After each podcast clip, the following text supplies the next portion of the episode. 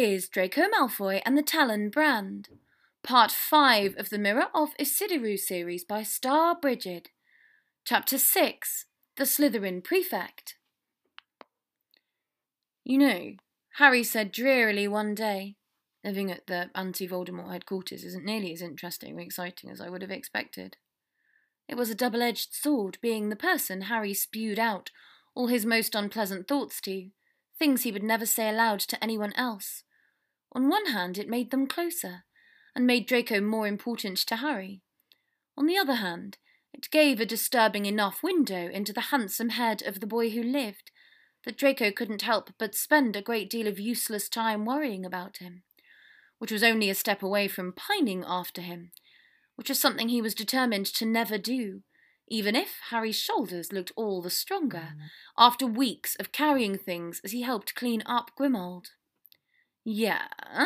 Draco said absently, turning the gold black signet ring in his hand before putting it back in its great onyx and gilt jewellery box. Yeah, Harry said, especially now that Sirius kicked me out of your dueling practices. There's people coming and going all the time, but no one ever tells me what they're doing. He frowned and peered over Draco's shoulder You've got out all the black jewellery again. It had been easy to procure from Kreacher, telling him he wanted to take it to Hogwarts, to Slytherin House, where it would be safer than here with Sirius around. What are you planning to do with it? Can't tell you, Draco said automatically. See, Harry said. No one tells me anything. Book lists have arrived, said Ron, coming in and throwing them their envelopes, with the twins following. They began to gossip with Harry about the new defence textbooks listed, meaning there would be a new defence professor. Draco wished he could tell them they wouldn't be so happy when they found out who it was. He opened his envelope wider to look for his prefect badge. It had come with this letter in the blue loop, though father had found out and told him weeks sooner. The badge wasn't there. Huh, funny. They must not be sending them out with these. Except they had been, because there was Ron, with a red and gold badge falling from his envelope once the twins tipped it. There was also a letter telling him he'd been made prefect. There's been a mistake, Fred said, before letting Draco have a look at the letter. No one in their right mind would make Ron a prefect. Draco had been so smug at being a prefect when Harry wasn't last time. He'd even been happy to see that honour go to a Weasley. Now it seemed he and Harry would share that exclusion. He could see the twins looking over at Harry, ready to interrogate the decision, and Draco cut in before they could.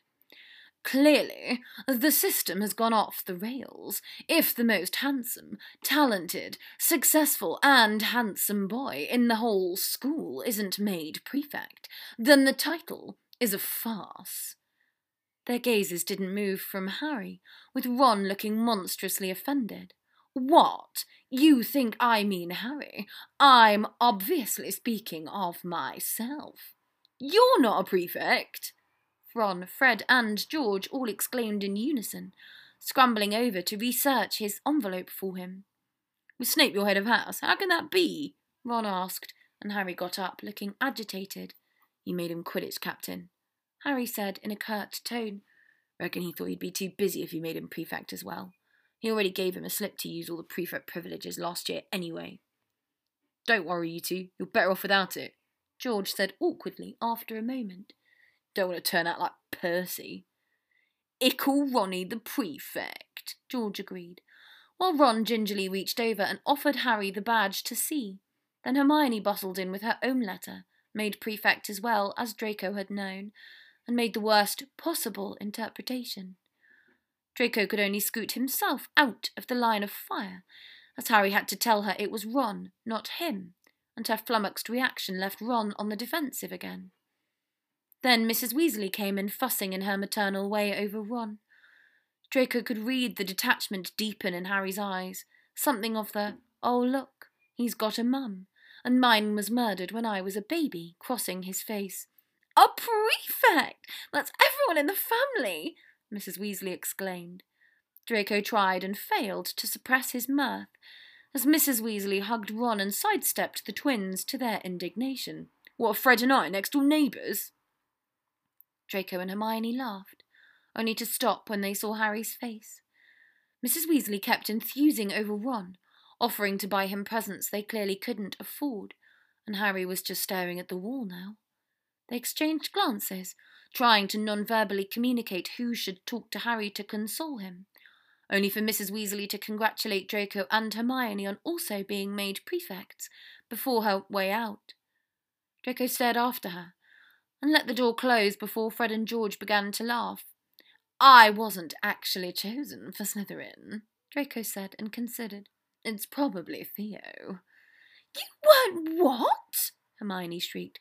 Was it Theodore Nott, do you think? But he isn't half as smart as you. Draco shrugged elegantly.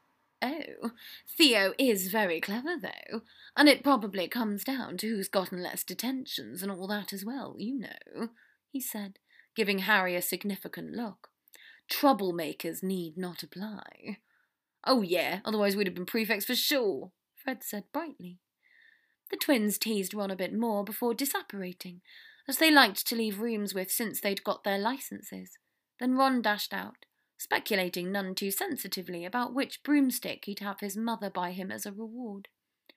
Draco and Hermione exchanged glances again, and came to the silent conclusion that Hermione would be better at comforting Harry. But when Draco rose to leave him with Hermione, Harry did not seem happy. What? he muttered. Don't you have to go and get ready to be a prefect too, Hermione? His tone was uncharacteristically venomous enough that Draco saw the wisdom of leaving him with someone who hadn't just been rewarded an honour he'd been denied. Hermione, let me, said Draco. She smiled at him weakly, before asking Harry if she could borrow Hedwig to send a letter to her parents to let them know she'd been made prefect.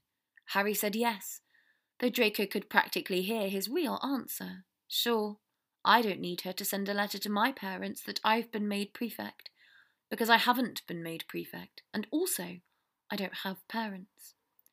So, Draco said once Hermione had left with Hedwig. We're the rejects, huh? Shut up, Harry muttered, and flopped down onto his bed and buried his face in his hands. Draco stared down at him, surprised to find him so unhappy not to be chosen. You thought it would be you, not Ron, huh? I forgot prefects were this year. Harry muttered, but yeah, I guess I would have expected it to be me. That Dumbledore would pick me. But I guess he hates me now anyway, so go ahead, call me arrogant. I shouldn't be shocked. I'm a terrible friend. I don't know the exact quote, Draco said, sitting beside him on his bed. But someone once said that the only thing more unbearable than the successes of our enemies is the successes of our friends. He squinted. Huh, or maybe it went. The only thing more unbearable than the failures of our friends are their successes. Either way, you catch my drift. No, Harry muttered. I don't. And Draco began to poke lightly at his back. Wow, Harry's shoulder blades really had gotten taut. It was like concrete under his fingertip. You could jam your finger on them. I mean, Draco said, it sucks to be jealous, but it sucks worse when it's your friend. Then you feel like a shitty person because you're not supposed to be jealous. You're supposed to be happy for them. Now you see how Ron felt when your name came out of the Goblet of Fire last year. Harry rolled over at that, but he hardly looked pleased at Draco's analysis of the situation. I'm kind of relieved not to be a prefect, honestly, you know. Draco added. He found he was, without the prospect of having to face his father and explain why he hadn't been chosen. So much bloody work, and I'm glad Ron got it and not you don't. Pout. Yeah, rejection feels like shit, but this means so much more to him than it would to you. Don't you remember what he saw in the mirror of Erised? So he can get what he saw in that mirror, Harry said, in a small voice choked up at the reference. Draco had been too stupid to think it through. I won't. I never can. Draco bit his lip, trying to figure out how to so much as make a dent in this moody lump before him. And then Harry asked a question that made it all the harder to know how. What did you see in it? You never said. Draco pulled his hand back from the vicinity of Harry's side as if it was radioactive. I. Ah, well. He didn't know why he'd never thought of a lie for this. It had just seemed like the situation had long passed. It would have, if he hadn't been the one to bring it up. What would Harry believe of Draco? Himself as an unspeakable? Married to some gorgeous faceless man, standing over the corpse of his father? Harry, I. Harry got so mad when Draco didn't tell him things, but he would, as soon as he came up with a decent enough lie. Never mind. Harry sighed and rolled back over, facing away.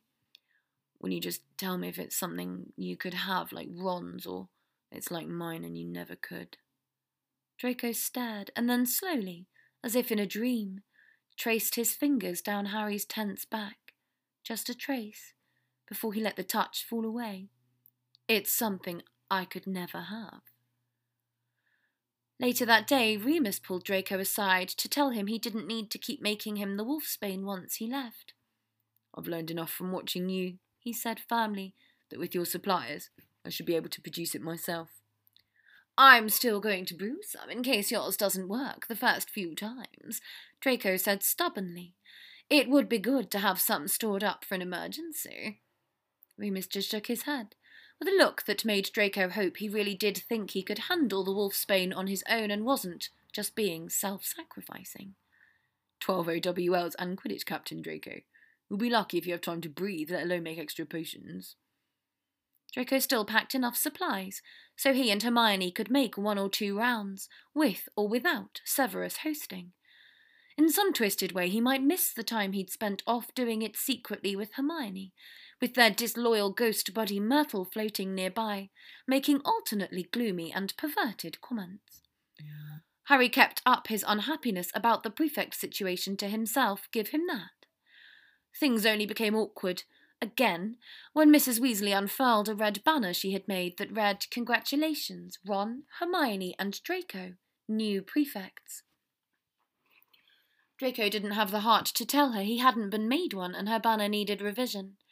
It did mean he had to put up with Ginny, Arthur, and Bill Weasley congratulating him, before Sirius, Remus, Tonks, and Shacklebolt did at the same dinner.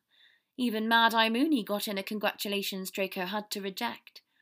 But at least Moody had an important reason for being there, getting rid of a boggart. Or rather, they should have left it to him, but Mrs. Weasley said she would be perfectly fine getting rid of it herself. She wasn't. Boggarts were such a comical thing in theory, but knowing what you saw wasn't real didn't stop you seeing it. And if you were too weak against your own fear, or your fear was lethal enough, you simply couldn't laugh at it. From the sounds of it, that was what had happened to Mrs. Weasley. She'd had a breakdown over being shown the corpses of her family in succession, before other members of the Order stepped in. Draco wouldn't know, though. He'd run up all three flights of stairs, locked his bedroom door, and put a chair in front of it the minute he heard the word boggart. Hermione had to come up and knock to tell him when it was done. Oh, Draco, she said fondly, petting his hair as he sat there fretting at just the thought of a boggart. Even though you can do a Patronus now, you do still have one weakness, don't you? And disillusionment charms, Draco panted. I can't do those either. Harry had nightmares that night, in wake of seeing Mrs. Weasley's boggart. But on the last night he had the chance to go to Draco's room, he didn't use it. He was just tired and surly like he always seemed these days, as they were told they were to walk to King's Cross.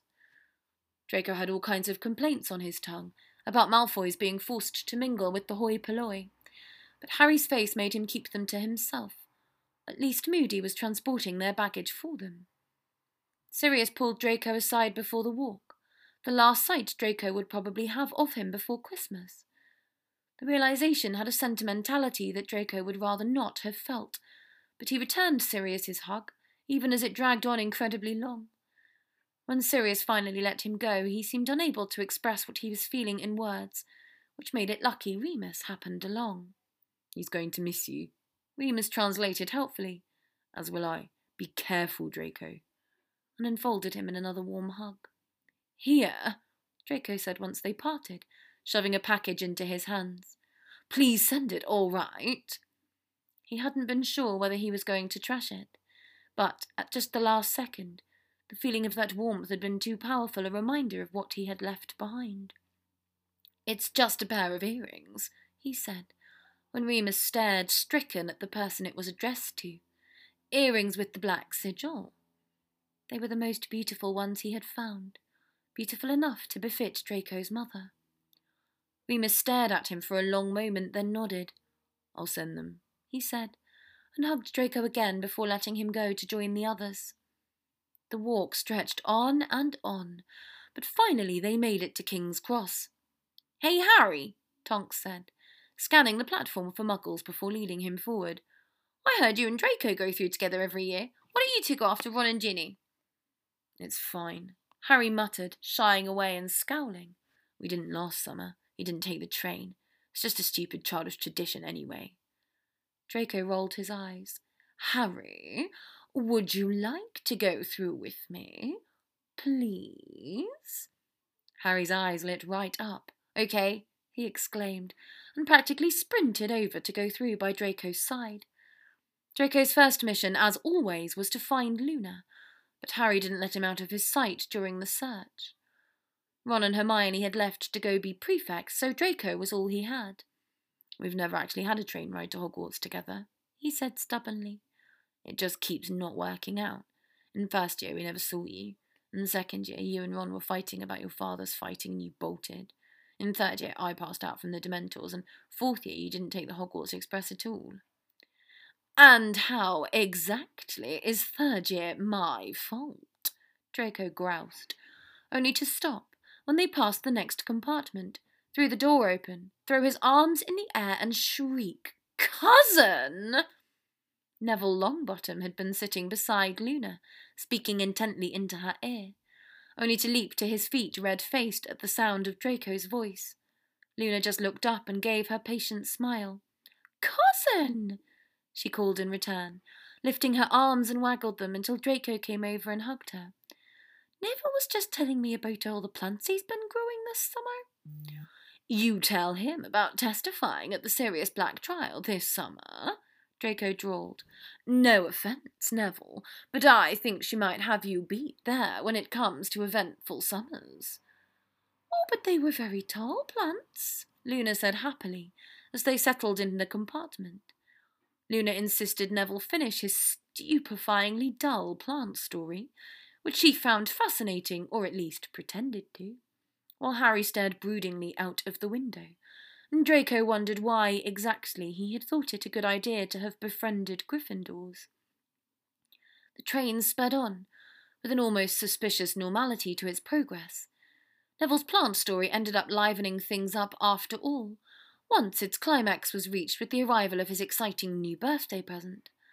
He produced the hideous Mimbulus Mimbletonia from his bag, which by all appearances seemed to be a cactus that had been infected with the bubonic plague. Such a bizarre sight was predictably like catnip to Luna, who hovered over it excitedly, while Harry's gaze more worryingly barely strayed from the window. Luna asked what it did, and her attention seemed to drive Neville to reckless ambitions. He gave Draco his toad Trevor to hold for him with a certain swagger, before getting out a quill and poked the plagued cactus with its tip. Out exploded the cactus, expelling a dark green liquid out over every inch of the compartment. Draco would have used Ron as a human shield if he had been present, but as it was, he got caught in the face by it, as did Luna from up closer. The moment Luna gave Neville a little praise, his quill set off an explosion. There was a metaphor there, if one looked closely enough. Harry hadn't been looking, so only his robes were caught, but the foul smelling liquid caught the entire back of them. It was an indescribably foul organic odour, something like Draco might imagine Amortentia would smell to a blast ended skrewt. Sorry, Neville gasped. I haven't tried that before. I didn't realise it would be so. Don't worry though, stink sap's not poisonous. It had better not be, given that Luna seemed to have ingested a fair quantity.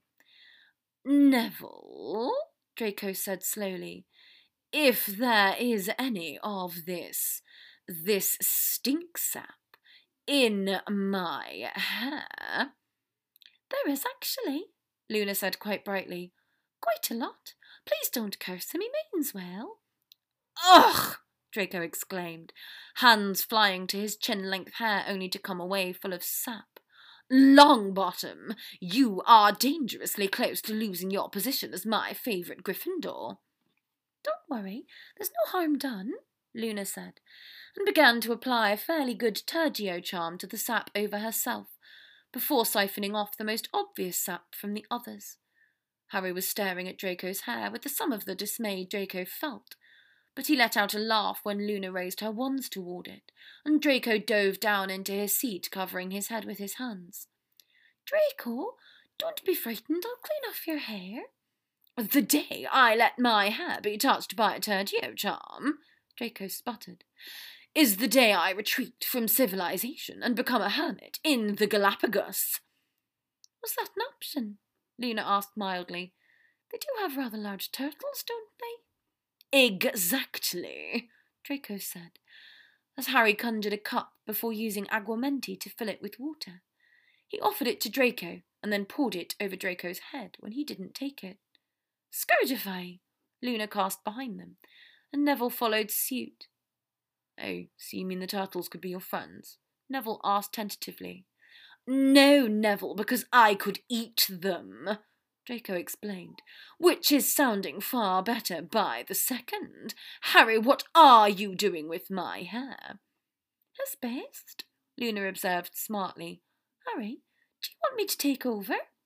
No, Harry said firmly. I'm good with Draco's hair and let Luna and Neville tend to the majority of the clean-up, getting robes from their suitcases to change into in their place, while he fussed over Draco's sap and now waterlogged hair. I mean, I think I am, he said more softly. Harry, Draco said seriously, I hope you realize, however heroic your intentions, if this ends in me losing my hair, or even having to cut it shorter, you will not only receive os corsi and conjunctivitis together, I'll tell my godfather that he is not nearly tough enough on you in potions class. Harry laughed softly, a soft rumbling noise that made Draco's gut clench up at the most unexpected and gross of times. Harry's voice had almost completely finished changing, which was not good for Draco's sanity. I'm getting it, I'm getting it, he said, and slowly but surely began to use water and his fingers to hand wash all of the goop out of Draco's hair. His fingertips were so soft, and yet felt like they must be leaving marks on the nape of Draco's neck each time they brushed it, from how good it felt. Sometimes it was like Harry had to have cast some enchantment on Draco, for Draco's body to respond to Harry's proximity the way it did some nasty spell that made Draco's skin positively melt under every touch. But Draco knew from too many years of the same weakness. If he was weak, it was his own fault and his own secret. Hermione and Ron showed up about an hour later to find the four of them clean and changed, but Draco ready to regale them with tales of his inhuman plight. They had a pile of candy awaiting from the trolley, which Ron descended upon like a swarm of locusts, while Hermione reported on the other prefects. Theo was the male Slytherin prefect, while Pansy was the female. Luna commented on how bad a time Ron had given Ravenclaw prefect Padma Patil last Christmas, at which every other occupant of the compartment tried to change the subject at the same time. Not one of them wanted to be reminded of that Yule ball. It began to rain outside, which had Draco's nerves on edge, but no Dementors showed up. Instead, they finished out him and Harry's first ever successful full trip to Hogwarts together, upon which Luna gave a rather embarrassing applause for the accomplishment. Oh, but it is an accomplishment, Draco, she said, wide eyed. You're always wandering off to such strange places. And, uh, it was our first trip to Hogwarts together, Neville said shyly to Luna, who nodded obliviously. That was uh, really nice to sit with you, Luna. I mean, all of you, but. Oh, Harry, Luna said. You're going to be able to see the Thestrals now. Harry was indeed, though arguably he should have been capable long before he ever came to Hogwarts.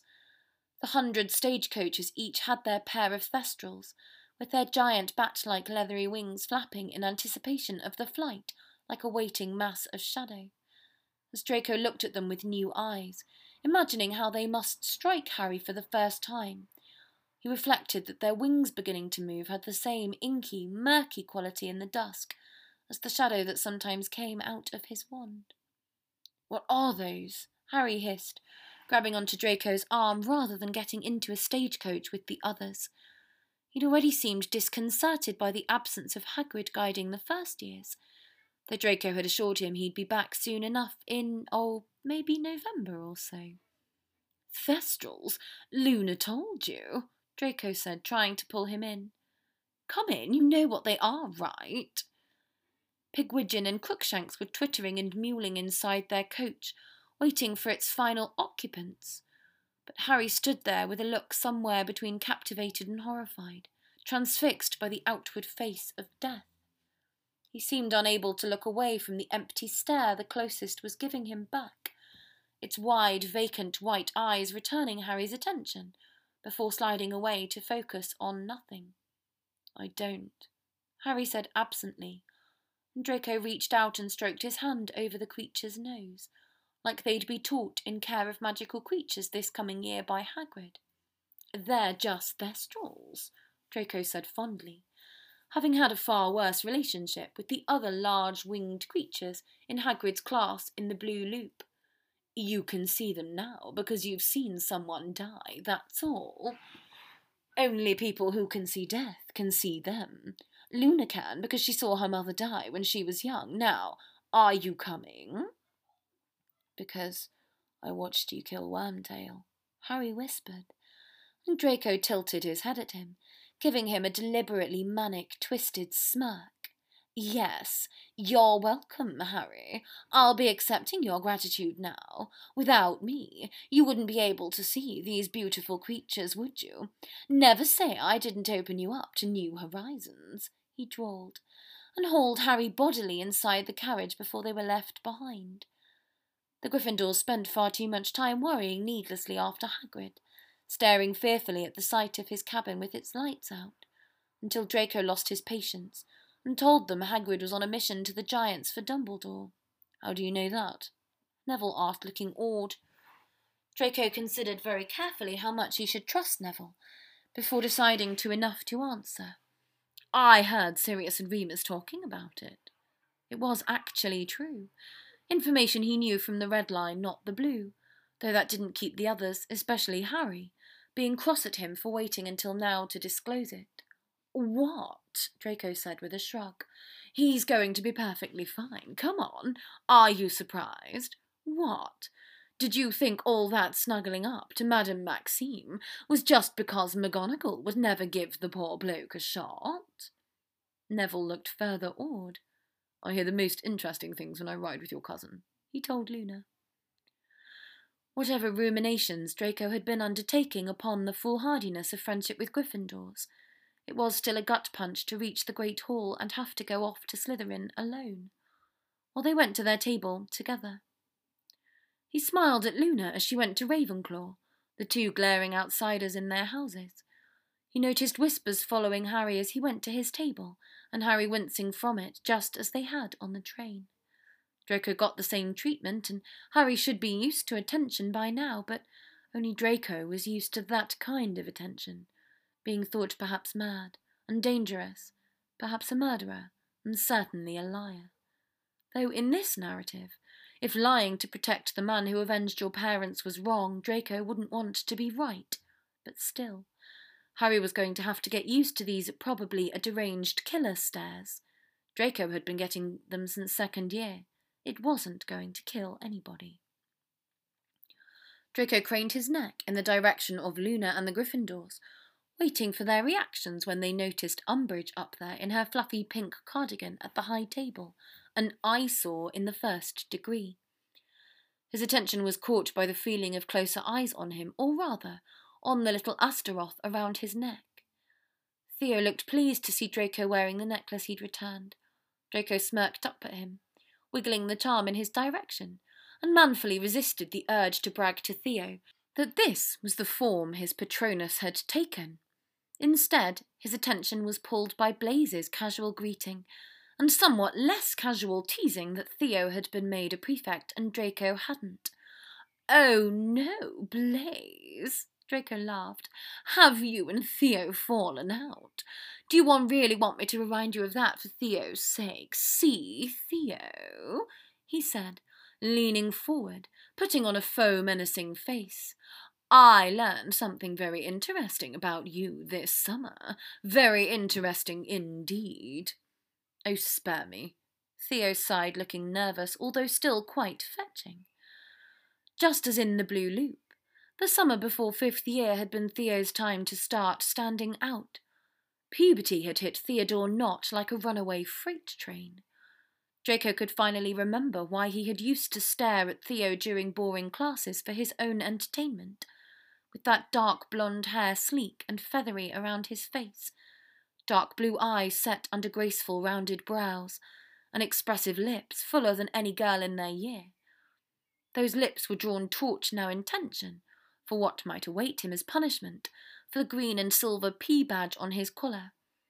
Draco had all his year mates' attention as he delivered his smugly anticlimactic conclusion. I've heard, he said after his dramatic pause, that you intend to try out for Chaser this year. Theo went back to looking vaguely bored. Oh, yeah. Seriously? Blaise asked, nudging him with his elbow. What? Because Draco's become captain? Did your dad make you to suck up to him? There'd be easier ways to Draco's regard, Theodore. Draco, how did you even hear? Ran into Mr. Nott at the ministry, did he tell you? Tracy Davis couldn't resist sticking her nose in. At the Ministry of Magic? she asked breathlessly. Was it when you were there for the trial of Sirius Black? She looked at Millie and Pansy too, who drew closer to Draco in smug excitement. All of their year mates and many other Slytherins around them looked full of excitement at the mention. Whatever politics or loyalties might dictate their opinions should be on the Black case, no one could keep from feeling a natural curiosity at what had been the biggest news story in Wizarding Britain that summer. They had the satisfaction of making them wait before giving them anything, as the time for the sorting came. The hat had a pushy little song advising unity over division, in which case, Draco whispered to Theo, it would make itself obsolete. Draco would happily offer it a Lacarnum Inflamarae to put it out of its misery. He and Millie and Pansy did oblige their year mates with the story of Sirius's trial once the food had been served. It was fun being the centre of attention throughout, until the meal ended and Dumbledore got up to speak. Draco knew the interruption by Umbridge would not be long in coming, but this time, instead of enjoying the old man's disconcertion, the sight of Umbridge just made his blood boil. He couldn't believe he had actually scurried around being her toady, feeling all self important as a member of her inquisitorial squad. Sometimes he wished he could go back to the blue loop just to punch his old self in his prancing, pureblood teeth. He snorted out loud when Umbridge dropped the line, Progress for progress's sake must be discouraged. She was less subtle than father when it came to these things. She might as well have rented one of those neon muggle signs to hang flashing above her head, reading fascism for fun and profit. Hermione looked shaken up by the speech, more than smart enough to have picked up the sinister undertones. But before Draco could catch her, she had to go off and usher a lot of first years. Gryffindor had truly outdone itself in this year's crop, more turnip faced and snot nosed than ever. Merlin. It was trying to only have two intellectual friends. He ignored said other intellectual friend's tentatively reproachful stare as he cut away from the other Slytherins and went down towards the kitchens, as if Theo would have the nerve to discipline Draco, whether or not he actually wanted a spot on the Quidditch team. Being prefect might be more trouble than it was worth for Theo, for whom trying to restrain Draco Malfoy would be like emptying out a flooding boat with a thimble. And however helpful Draco and Theo had found themselves last year, and however pretty Theo was getting, Draco had no intention of letting Theo exercise any of the same methods of, well, restraint that he had in the Blue Loop. The only hands Draco intended to have on him again in the near future, perhaps ever, were his own. After twenty minutes of Harry Potter's hands in his hair, dealing with the aftermath of Neville's plant, Draco would need the use of those hands tonight. First, though, off to see if Dobby had made any elf friends. The good news was Dobby had. Elves called Wookie and Nissie who were brother and sister. They had been freed from the Parkinsons a number of years ago for helping Pansy's older sister steal from her parents, and ended up at Hogwarts, unpaid, of course. They'd bonded with Dobby by gossiping over their Slytherin ex employers, even if they all had to fight against the need they felt to punish themselves for it. The bad news was, the rumour had since gone around that Dobby was being paid by yet another employer to do work on the side, the notorious Sirius Black, and in a flash Dobby had elf friends no longer. Wookie and Nissie could be seen together with the other elves cleaning up after dinner, shooting Dobby and Draco the same dirty looks as the rest of them. How would they even know? Draco complained. I mean, yeah, you won't tell me your living situation, but you sh- you're sure you didn't tell them. Maybe they saw you coming and going, but how did they hear it was Grimmauld, let alone that you were doing any paid work there for us? Dobby looked shifty. Dobby does not want to cause any more disputes, he said, which meant he knew full well how word had spread. Dobby, said Draco, and Dobby nervously checked the watch Draco had made him. Ah, Dobby said. Dobby is very busy tonight, Draco Malfoy. Dobby must run. Dobby, Draco whined, you're going to make me die of curiosity. After a great deal more whining, Draco managed to coax out of Dobby the identity of the snitch, who had ruined Dobby's chances once more of having a harmonious existence with the other elves. Kreacher. Apparently, even in different households, the network of gossip between elves could be as fierce as gossiping humans if they exerted themselves, and from the sound of it, Kreacher had, as he rarely did at anything other than hiding Black heirlooms from the hated Sirius Black. Draco regretted every nice thought he'd ever had about that old bastard for his help with the antiques. I'll kill him, Draco said grimly. I'll go back to Grimmauld for Christmas and hang him from the rafters by his own entrails. Or, no, we took down all the house elf heads from the walls, but for that loathsome worm, I'll make an exception. Don't worry, Dobby. I'll decapitate him slowly. All right, maybe I'll put his head on the wall, but I'll hang the rest of his corpse from the rafters. Dobby was afraid of this, Dobby protested. Dobby did not want to cause anyone trouble, not Draco Malfoy or Creature. Kreacher is not a bad elf. He tells us he was taught. He is faithful to his own masters. Do not punish him, Draco Malfoy. Okay, fine. Draco sighed. But next chance I get, him and I are definitely having a talking to, all right. He shouldn't be spreading secrets around from his household, even to other elves. I mean, that's against any house elf code of conduct, right? Dobby nodded and they eased back into more pleasant subjects, like the minutiae of the Black trial and how all the elves already held an instinctual distrust towards Umbridge. He must have spent longer than he realised talking to Dobby, because they were interrupted, finally, not by another elf, but a human. Draco, the voice said, and it was not nearly lilting and cutting enough to be Severus's, the only person Draco would have thought could have the temerity to come drag him out of here. Draco, you have to come to bed with me. It's well past curfew. Draco looked up and saw Theo standing over them anxiously. He hadn't known Theo knew how to get into the kitchens, but in his experience, Theo was skilled at getting into places you wouldn't think he'd belonged. Or fit. Oh no, have I displeased the great dread prefect of Slytherin House? Look, Dobby, Theo is impatient for me to come to bed with him. I I didn't mean it that way, Theo stammered, as Dobby failed to hide his amusement. Come on, Draco, please, seriously. He began to pull Draco up by the hand, but Draco didn't walk with him, giving him a severe look. Theo was tall again, more than half a head over him, but it didn't keep him from making Theo wilt with a mere look. Aren't you forgetting something? Theo looked blank. You interrupted my conversation with my friend here. Aren't you going to introduce yourself and apologize? Theo looked like he thought Draco had finally gone round the bend, but he said anyway, Hello there, my name is Theo. Sorry to interrupt. My name is Dobby, Dobby said, eyeing him sceptically. Good night, Theodore Nott. Of course Dobby knew Theo's name, and of course the sound of him knowing it made Theo visibly suppress a shudder. Good night, Draco Malfoy. Dobby is sorry if Dobby got you in trouble. Oh no, Theo would never give me detention, Draco drawled, throwing an arm around Theo's shoulders as they headed out. Theo and I are too close, aren't we, Theo?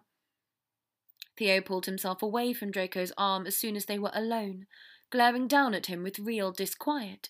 You do need to stop that, Draco. If we are really to be friends, we're too old for those those jokes. I know you think it's funny, but someday someone might actually think. If you don't want me to joke that you fancy me, Theo, Draco said equably, beginning to climb up the stairs, then stop acting like you fancy me. What? Theo had remained at the base. I need to tell you something, all right? Theo said heavily, and that explained the unusual initiative taken in going after Draco in the kitchens. Draco's first hope was that Theo had found something out about the Talon wand over break, but if he had, he would have led with that, coolly smug in his own unimpeachable cleverness rather than this uncomfortable sulking. Draco smirked down, looking from his higher step. Why, Theo, you couldn't have found a more romantic setting to confess your love for me. No, Theo groaned, seeming dangerously close to losing his cool, when normally he kept his cards closer to his chest than anyone Draco had ever met. Draco had used to count every time he could make Theo blow up as a personal victory. Draco, it's about the Quidditch team. That made Draco stop walking. Are you not trying out? It's just, if it's your father making you.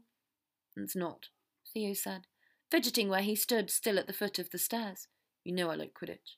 My father just always forbade me from playing, said I needed to concentrate on my studies. That Draco hadn't known in the Blue Loop.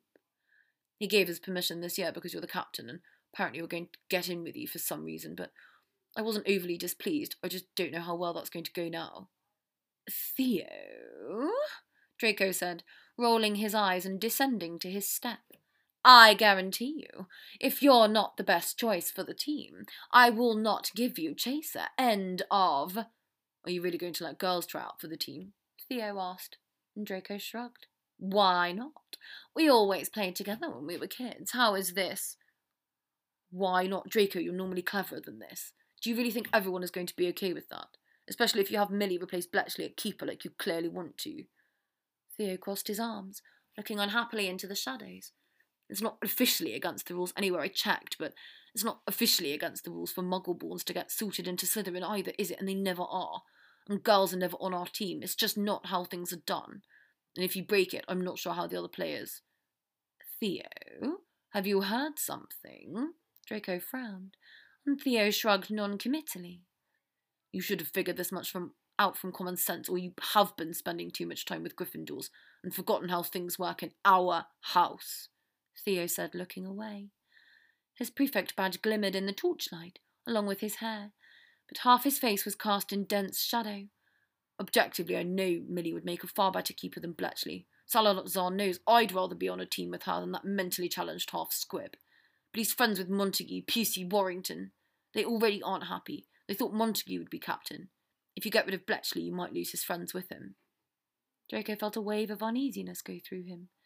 You're being serious, aren't you? But what am I supposed to do, Theo? I already told Millie she should try out, and tryouts are tomorrow. Pansy might show up too. Other girls, even. What am I supposed to do? Tell them all not to come. Now I've changed my mind. Chauvinism reigns once more. If you have to let them try out, do it, Theo said thoughtfully. Just don't put them on the actual team, or we won't have a team, Draco. Traditions like this are stupid, but it doesn't mean they aren't tradition. And you, you already don't follow so many. If you stop following any, then what, Theo? You'll all murder me in my sleep? We could never do that, Draco, Theo said soothingly, and Draco thought he meant for sentimental reasons before he explained. You always keep your curtains charmed shut. Thank you for listening to this chapter of Draco Malfoy and the Talon Brand, part 5 of the Mirror of Ecidyrue series by Starbrigid.